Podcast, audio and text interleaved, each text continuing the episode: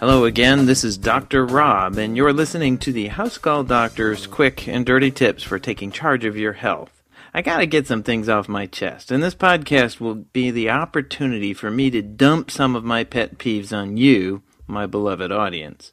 It may seem a bit selfish on my part, but you're going to be my therapists. Hopefully, my psychological gain will be a learning experience for you, and you'll realize that, as a patient, you no longer have to worry about a few things that you were worried about before. Okay, now to my therapy session. My first pet peeve is from the world of pediatrics. The problem of childhood obesity is more serious than ever, and it's gotten even worse over the past few years.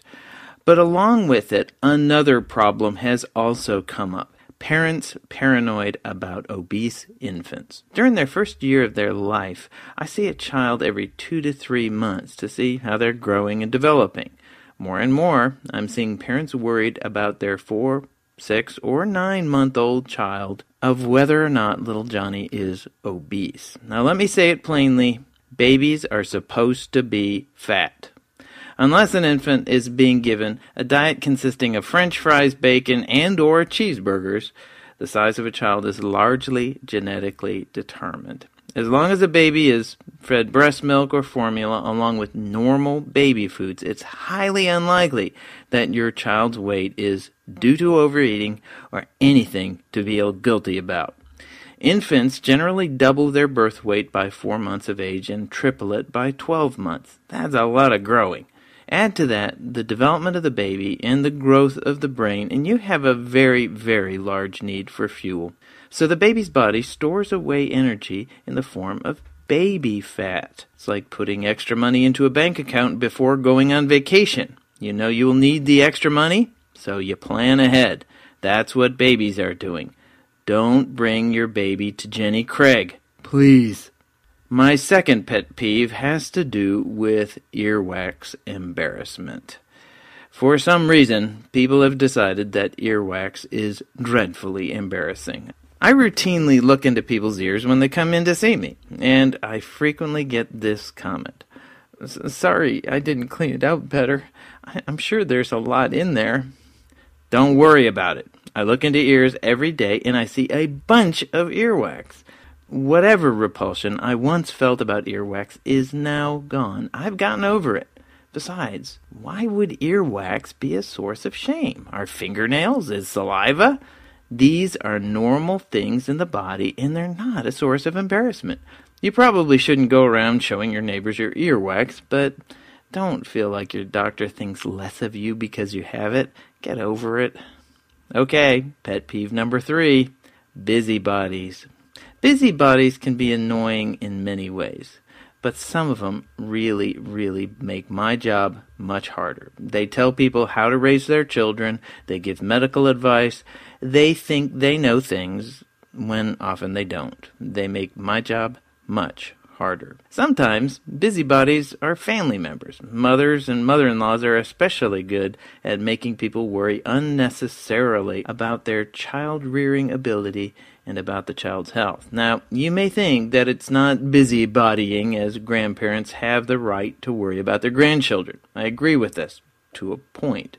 What wakes me up at night in a cold sweat is when grandparents insist that they know more than their pediatrician does. Doesn't he know that the baby needs braces for his bow legs? Doesn't he realize that fevers cause brain damage? This puts parents, especially mothers, in a precarious political situation. They either have to doubt grandma and do so at their own peril, or question their doctor. Sometimes I order a consult just to get grandma off of mom's back. You're welcome.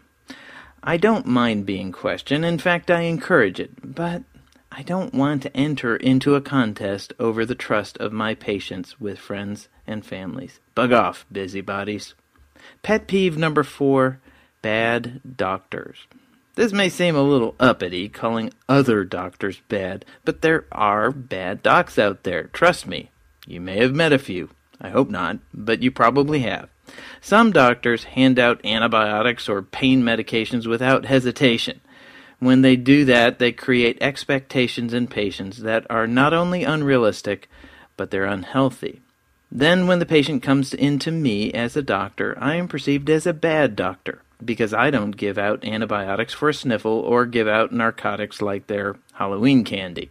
If your doctor doesn't give you these medications, you most likely don't need them. Instead of being angry, realize that he or she is probably just being a good doctor. Well, thanks for letting me get all this off my chest. I feel better now. This therapy session has really helped me a lot. Of course, I've got a lot more pet peeves I could share, but I don't want to make the modern manners guy to have to publicly reprimand me. I'd love to hear about your pet peeves, medically related, please. Visit my Facebook page and we can get a group therapy session going.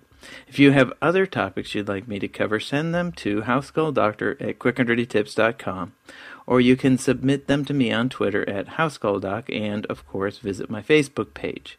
Let me remind you once again people are sending in real medical questions about their specific medical problems. I can't answer these questions. Don't forget about my blog, Musings of a Distractible Mind, at distractible.org. Let me once again remind you that this podcast is for informational purposes only. My goal is to add to your medical knowledge and translate some of the weird medical stuff you hear so that when you do go to your doctor, your visits will be more fruitful. I don't intend to replace your doctor. He or she is the one you should always consult about your own medical condition. Catch you next time. Stay healthy.